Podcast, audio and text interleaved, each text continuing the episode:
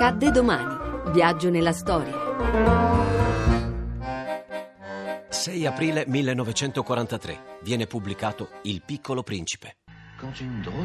Ero più isolato che un marinaio abbandonato in mezzo all'oceano su una zattera dopo un naufragio.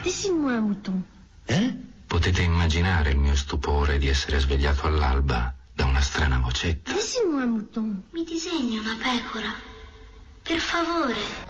Il piccolo principe di Antoine de Saint-Exupéry è fra le opere letterarie più celebri del XX secolo e tra le più vendute della storia. È stato tradotto in 253 lingue e dialetti e stampato in oltre 134 milioni di copie in tutto il mondo. Pubblicato il 6 aprile 1943 da Reynal e Hitchcock in inglese e qualche giorno dopo in francese, è un racconto molto poetico che nella forma di un'opera letteraria per ragazzi affronta temi come il senso della vita e il significato dell'amore e dell'amicizia.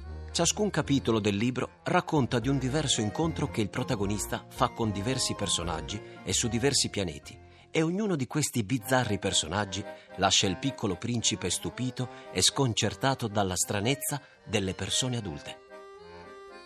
Ma Antoine de Saint-Exupéry è stato anche aviatore. La sua morte in volo, avvenuta sul finire della guerra, resta per molti anni misteriosa, finché nel 2004 viene localizzato e recuperato il relitto del suo aereo, colpito da un caccia tedesco nel mare antistante la costa marsigliese. Ad abbattere l'aereo di Antoine de Saint-Exupéry, autore del Piccolo Principe, fu un pilota tedesco.